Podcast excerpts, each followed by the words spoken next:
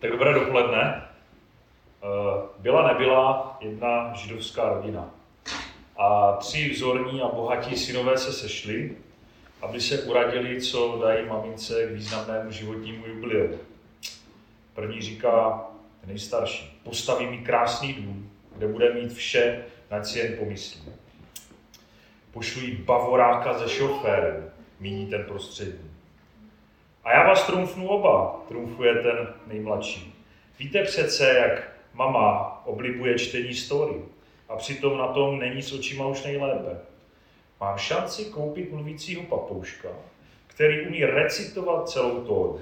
Učilo ho sedm rabínů po sedm let. Bude to stát melouna, ale to se vyplatí. Mama jen řekne oddíl a papoušek ho hned odrecituje. Jak řekli, tak udělali. Po čase přijde od maminky poděkování. Synáčkové můj, ten dům od Miltona je tak veliký. Já ale obývám jen jednu cimru a uklízet ho musím celý. To auto od Marvina je také pěkné, ale já jsem stará na cestování a nikam nejezdím a z řidiče se stává pěkný protivák. Ale Melvin, ten jediný správně věděl, co jeho maminka ocení. To kuřátko bylo epes.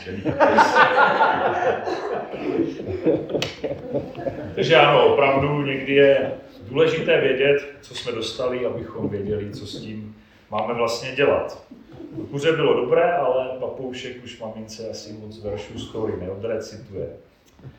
A možná se to tak nezdá, ale tenhle ten vtip si myslím, že docela souzní s tím tématem, kterému se dneska chceme věnovat. Minule jsme dorazili, abych tak řekl, první kapitolu epištoly Filipským, teda když jsem naposledy kázal já. Jo. Takže naposledy tady jsme kázali, nebo Václav kázal o něčem jiném. A tu první kapitolu jsem rozdělil na, na také čtyři díly, jak si dáme také menší, menší opáková, opakování. A vyzkoušíme, jestli to fakt čí. Jo. Tak v tom prvním kázání se mluvil o svém závazku se za nás, za společenství, modlit s radostí, jak to dělal Pavel a jak o tom psal Filipským. A vás vlastně, celé naše společenství jsem vyzval k tomu stejnému. A zhrnul jsem to tehdy do toho sloganu, který vidíte za mnou. Buďme za sebe navzájem neustále vděční a každý den se za sebe s láskou, radostí, vděčností a zájmem modleme. Potom v druhém kázání se mluvil o radosti, kterou díky Kristu můžeme mít a která může přetrvat vlastně až za hrob, protože tu radost nám nikdo a nic nemůže sebrat. Protože nepramení z toho, co konkrétního zrovna prožíváme, ať už jsme nahoře nebo dole, ale z toho, co pro nás Kristus udělal na kříži, když se za nás obětoval. Potom to třetí kázání jsem zhrnul vlastně do sloganu, který máme takovým motem našeho společenství. Víra pro život, jaký je. A poštol Pavel tam psal v té části, které jsme se věnovali, že žít život, to je pro něj Kristus. A to svým způsobem znamenalo čtyři body. Že chtěl mít v životě za sebou plodnou práci, chtěl přitom sloužit druhým, chtěl u toho důvěřovat Kristu a chtěl ho také poznávat víc a víc. No a ve čtvrtém kázání, to už bylo před prázdninami, tak jsem se snažil vypíchnout jeden verš z té poslední části první kapitoly, kde apoštol Pavel píše, jen prosím, abyste svým jednáním dělali čest Kristovu evangeliu. A mluvili jsme o tom, že Pavel tady tuhle tu svou prozbu myslel opravdu vážně a vyzýval jak Filipské, tak vlastně všechny nás skrz ten dopis k čestnému životu. Bez ohledu prostě na to, co nás potká a co, co se nám děje. A teďka v létě jsme byli na dovolené v Jeseníkách kousek od Čumperka a říkali jsme si, že když je do Neratova takový jako kousek, asi jenom hodinu a půl, tak eh, jsme si řekli, že se konečně na ten kostel bez střechy, o kterém prostě všichni mluví jen v superlativech, pojedeme podívat.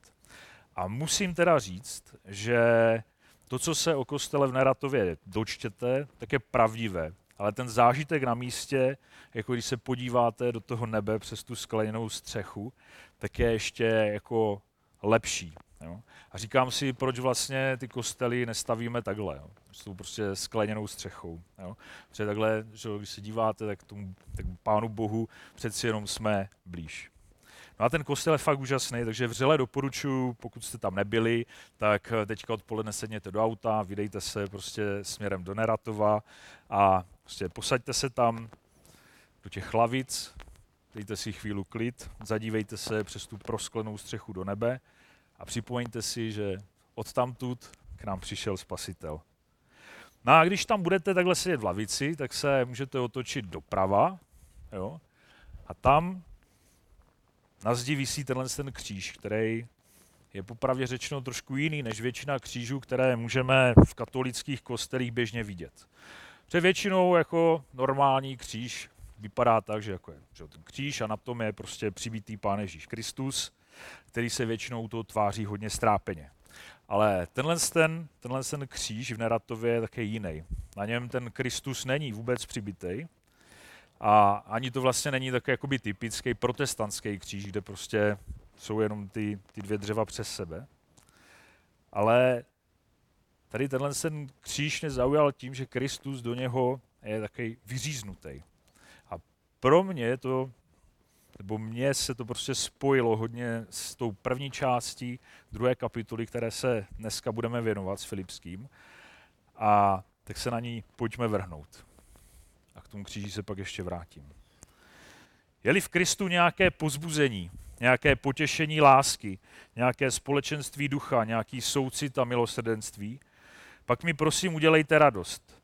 Mějte ke všem stejný ohled, stejnou lásku, jednu duši, jednu mysl. Nikdy se nedejte vést soupeřivostí nebo ješitností, ale raději žijte v pokoře. Važte si druhých víc než sebe, ať si každý nehledí jen sebe, ale také druhých. Smýšlejte tak, jak smýšlel Ježíš Kristus. Ačkoliv sdílel boží podstatu, na své rovnosti s ním netrval. Místo toho se vzdal sám sebe. Přijal podstatu služebníka, vzal na sebe lidskou podobu. Ocitl se v těle jako člověk. Ponížil se a byl poslušný. A to až k smrti, k smrti na kříži.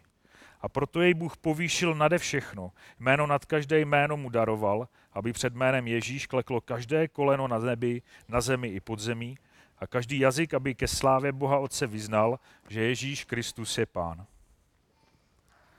Ta druhá kapitola začíná tak trošku jakoby lehčeji, ale postupně to tam graduje k takovému jakoby krátkému hymnu, nebo aspoň tak se na tom zhodují překladatelé a scholastici, eh, který byl v té době asi nejspíš známý, Pavel ho Filipským nejspíš jenom cituje, protože není úplně jasný, jestli to fakt jako on napsal, anebo to byl už někdo dřív. Jo. Spíš to vypadá na citaci. Ten hymnus je vlastně ten, tady tato část, ačkoliv sdílel a končí to tou smrtí na kříži. Jo. Týká, se, týká se Krista, toho, jaký byl a co pro nás udělal. A naším dnešním hlavním cílem bude si to pořádně připomenout. To, kým Ježíš je, co pro nás udělal. Minulou neděli tady Václav mluvil o výzvě, kterou dal Kristus skupině rybářů. Vyzval je, aby, ne Václav, ale Ježíš, vyzval ty rybáře, aby opustili plné lodě ryb, své rodiny, své živobytí a vydali se za ním, za Kristem, aby se stali rybáři lidí. A ta výzva směřovala i k nám. Neměla by zapadnout. A tak dnes si tu výzvu můžeme trošku připomenout a například díky tomu, že se podíváme trochu víc na to, kdo ty učedníky vlastně a nás na tu cestu stát se rybáři lidí pozval. No, když jsem si tohle kázání chystal, tak jsem zavolal svému kamarádovi Přemkovi, abych se ho na pár věcí zeptal, protože Přemek je takový nadšenec eh, do písma, on je teda kazatel církve bratrské a dokonce to má vystudované na vysoké škole. Takže občas mám pocit, jako, že nový zákon čte jedině jako v originále v řečtině. Jo. Takže bylo dobře, že jsem s ním ten jako telefonát absolvoval, protože mě jako hodně obohatil. Jo. A Přemek mě upozornil na jednu takovou maličkost, že někdy je prý dobré se v řečtině podívat na nějaké oddíly trošku jinak, protože občas řekové jako věci poskládají obráceně, než my v češtině bychom čekali. A abychom pochopili ten smysl, tak je někdy třeba dobré se na ten oddíl podívat trošku od konce, než od, přímo od začátku. Tak pojďme se podívat tady na ten hlavní oddíl. Kdybychom chtěli Bibli přirovnat k takovému nějakému pohoří a podle důležitosti těch jednotlivých částí bychom přisuzovali jakoby výšku těch hor, tak tenhle ten oddíl, tenhle ten hymnus, chválospěv, no prostě verše, by byly jedním z těch nejvyšších vrcholků. Protože v Bibli není mnoho podobných míst, kde by v takové koncentraci se nahromadil tak silný a jednoznačný a komplexní popis Krista. Jedná se o popis, který jde do hloubky ve všech možných ohledech. Když to tam není jako nějaký strašně dlouhý souvětí a dlouhé litanie. Kristus je tady popsán v pár slovech, ale to, jaké ty slova mají konkrétní význam, tak nám může odhalit mnohem víc, než bychom čekali. Je tady napsáno velmi jasně to, kdo byl Ježíš a proč udělal to, co udělal. A dokonce jsou tam popsány i vlastně jeho motivy. Proč do něčeho takové šel. Je tam napsáno, že sdílel boží podstatu. A proto jsem volal tomu Přemkovi, protože jsem chtěl vědět, jak je to v řečtině.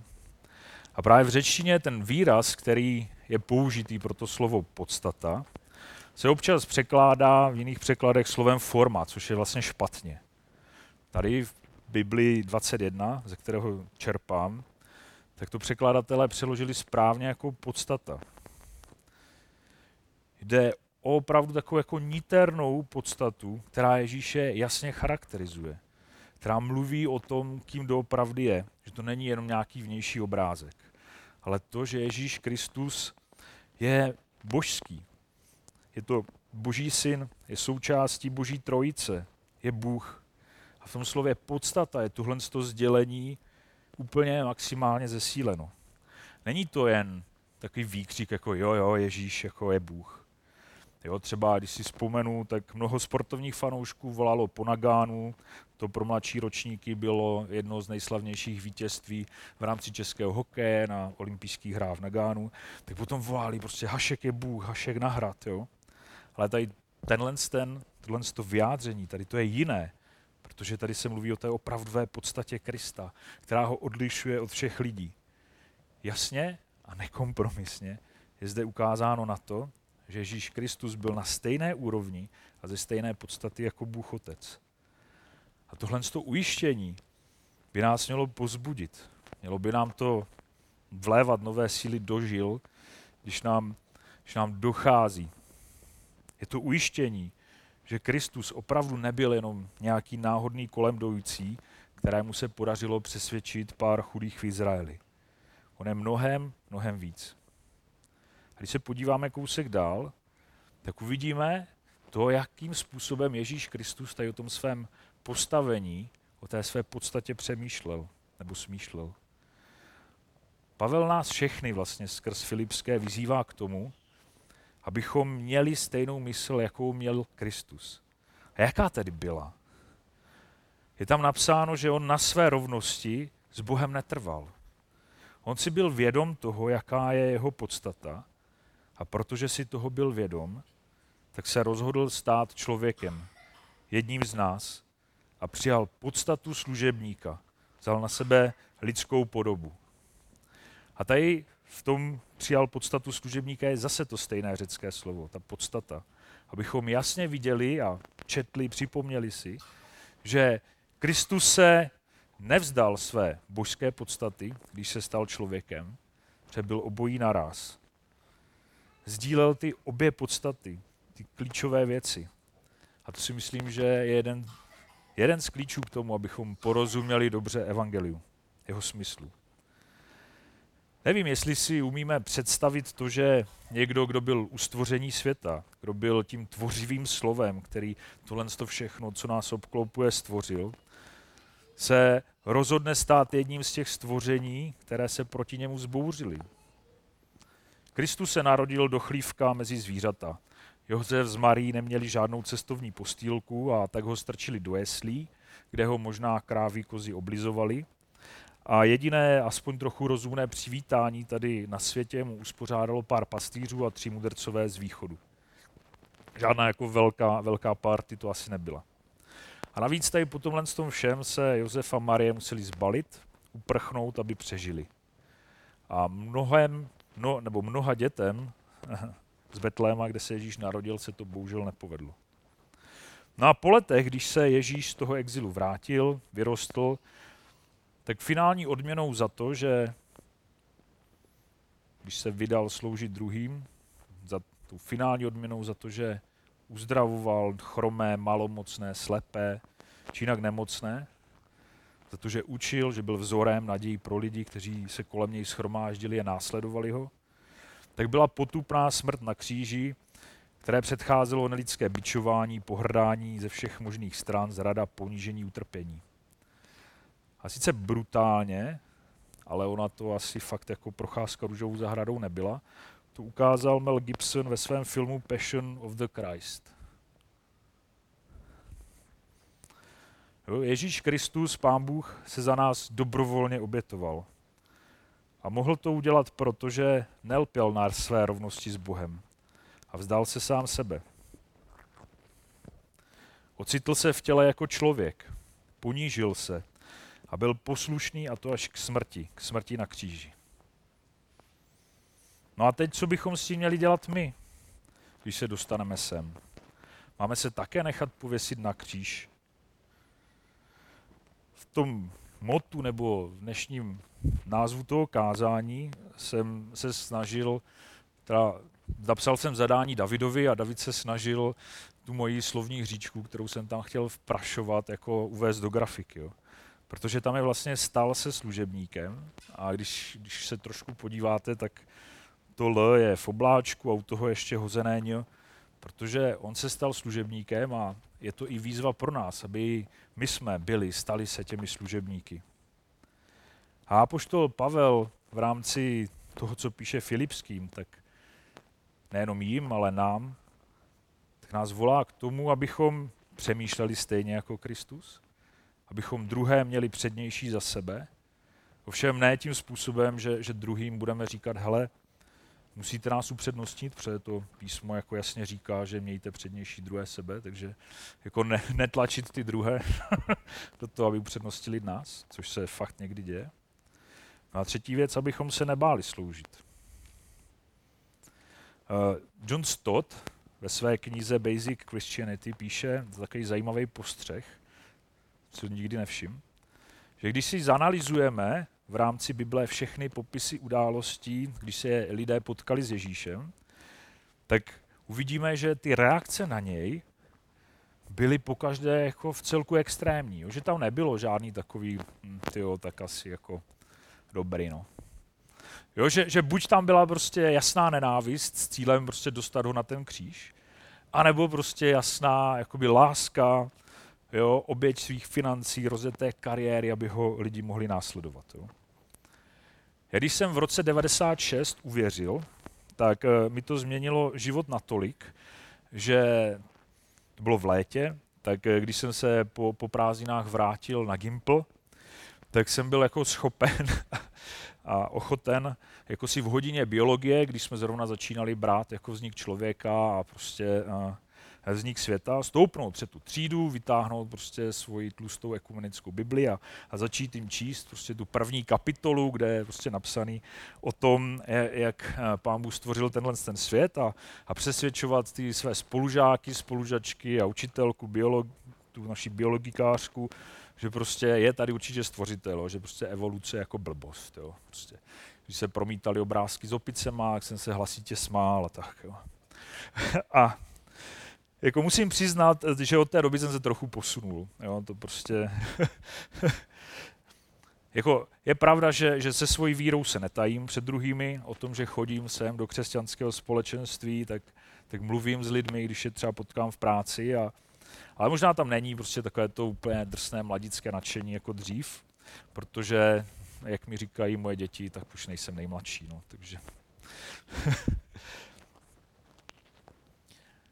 Ale Kristus sám a, a to, co pro mě udělal, co si připomínám, když prostě semka přijdu, když třeba spolu slavíme večeři páně, když zpíváme chvály, když prostě si povídáme, když čteme spolu písmo nebo prostě něco, tak mě, to mě vždycky natolik posiluje a pozbuzuje, že i když přichází těžkosti a náročné věci doma, v práci, nebo i tady mezi námi, tak vidím ten Kristův příklad, vidím jeho oběť, která se mě bytostně dotýká. Vidím jeho lásku ke mně a, a k nám ke všem.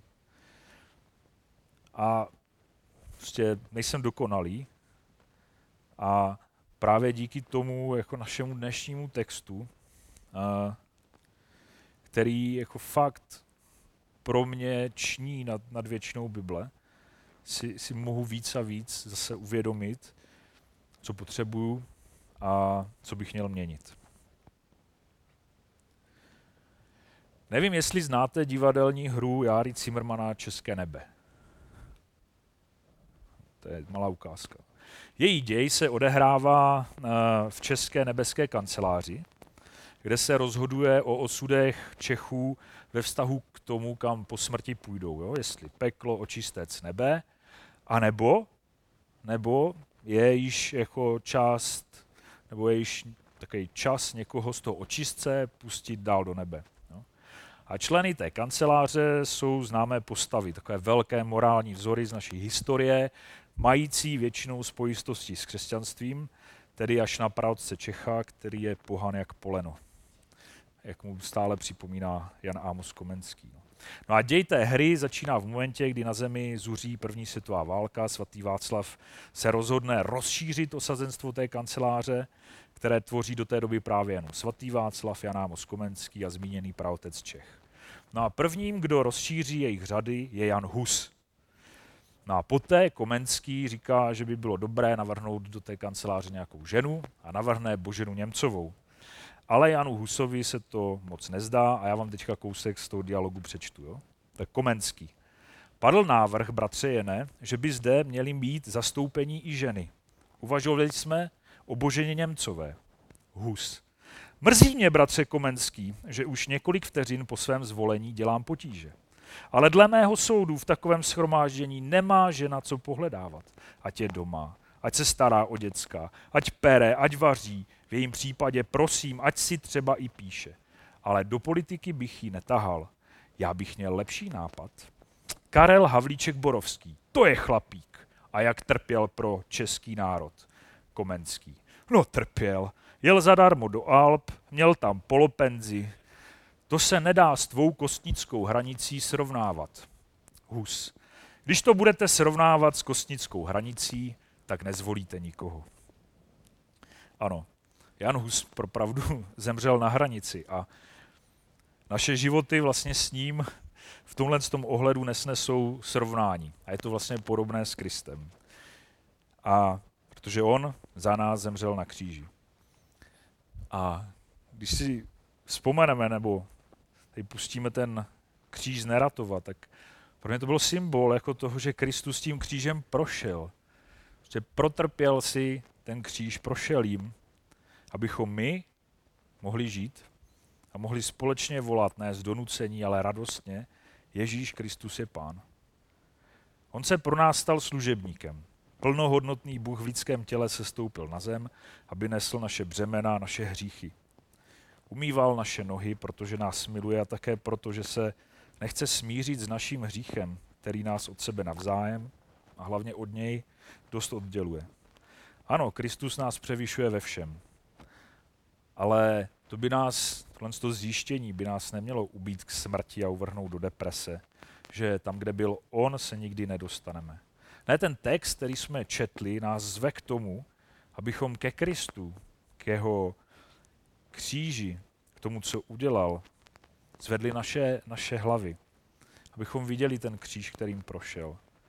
A to nám pak umožní, abychom mohli tu výzvu apoštola Pavla smýšlejte jako Kristus, v našich životech naplnit a uplatnit, když se rozhodneme někomu dát přednost před sebou samým, když se rozhodneme druhým sloužit. Tenhle ten text nás pozbuzuje k tomu, abychom se nebáli tu být pro druhé, když je potřeba. Je to tak, že sloužit druhým je někdy těžké a náročné. Můžeme zažívat hodně zklamání, které nás potom od nějakého dalších, do dalších pokusů nás odhání, odvádí. Ale na druhou stranu musím říct, že, že nás obklopují, nebo mě, teda, když budu mluvit za sebe, tak třeba tady v našem společenství spousta lidí, kteří mě pozbuzují, když vidím, no, kteří, skrz které můžu přijímat pozbuzení, když vidím, jak svoji víru žijí, když, když vidím, jak se umíme navzájem povzbudit, podpořit, podržet, když je to potřeba. A k tomu všemu ještě jsme vlastně obklopeni zástupy těch, kteří ty podobné zápasy, které vedeme, vedli spoustu let před námi. Třeba si o tom můžeme přečíst v 11. kapitole knihy Židům, která je pak zakončená ve, druhé, ve 12. kapitole tedy tímto. Když jsme tedy obklopeni takovým zástupem svědků, odhoďme i my každou přítěží hřích, která nás tak snadno svazuje, a vytrvale pokračujme v běhu ležícím před námi. Nespouštějme oči z Ježíše, původce a završitele naší víry, který pro radost ležící před ním nedbal na hanbu, postoupil kříž a usedl po pravici božího trůnu. Ano, je to náročné a těžké, ale nevzdávejme to. A tak je nám ten starý hymnus se pištoli filipským pozbuzením do dalších dní a let v naší službě sobě navzájem, nebo dalším lidem, které potkáme v práci, ve škole, nebo třeba při našich koníčcích. koníčcích. A tak je-li v Kristu nějaké pozbuzení, nějaké potěšení lásky, nějaké společenství ducha, nějaký soucit a milosedenství, pak mi prosím udělejte radost. Mějte ke všem stejný ohled, stejnou lásku, jednu duši, jednu mysl. Nikdy se nedejte vést soupeřivostí nebo ješitností, ale raději žijte v pokoře, važte si druhých víc než sebe. Ať si každý nehledí jen sebe, ale také druhých. Smýšlejte tak, jak smýšlel Kristus Ježíš. Pane, dej, abychom mohli smýšlet jako ty.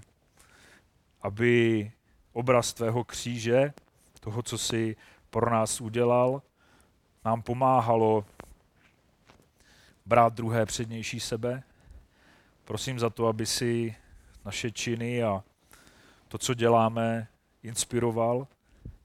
A prosím tě za to, pane, abychom jako společenství mohli být svědectvím o tobě, o tvojí lásce, o, o tvé milosti a o tom, že následovat tě má smysl. Dej, pane, aby opravdu naše víra byla pro život takový, jaký je, abychom uměli pozbudit se navzájem, když to je někdy těžké, abychom se za sebe uměli modlit a prosím tě za to, aby mezi námi rostla tvoje milost a láska. Amen.